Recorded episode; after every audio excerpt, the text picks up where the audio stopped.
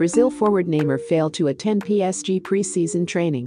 Paris Saint-Germain say they will take appropriate action after Brazil striker Neymar failed to turn up for the first day of preseason training. The 27-year-old was due back at the club's training ground on Monday. Neymar has been linked with a move back to former club Barcelona. Paris Saint-Germain notes that Neymar Jr. was not in attendance at the agreed time and place.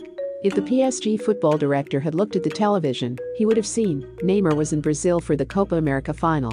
With his national team celebrating the victory.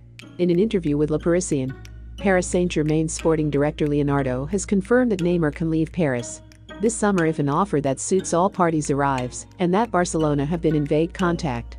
For now, we do not know if anybody wants to buy him or at what price. What is certain is that this sort of thing does not get done in one day. We have not received any offers, but there has been contact with Barcelona.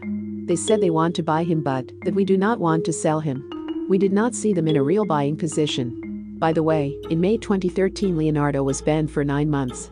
After he was accused of pushing a referee at the end of a game he was forced to resign and leave PSG. He returned to football in July 2018. When the new owners of AC Milan Elliott Management appointed Leonardo as their new sporting director. He failed to turn the ship around in Milan and was fired within three months. Milan replaced him with Ivan, the former Arsenal director. But Nasser Al Khelaifi thought it would be smart to hire Leonardo again. Neymar is a superstar.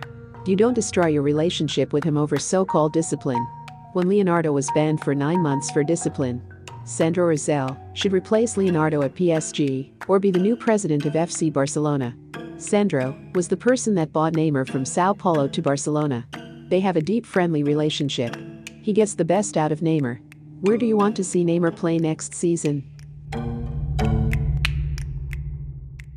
Remember to follow Golia by hitting the follow button, and let's get to 1 million followers, and tune in daily for new episodes.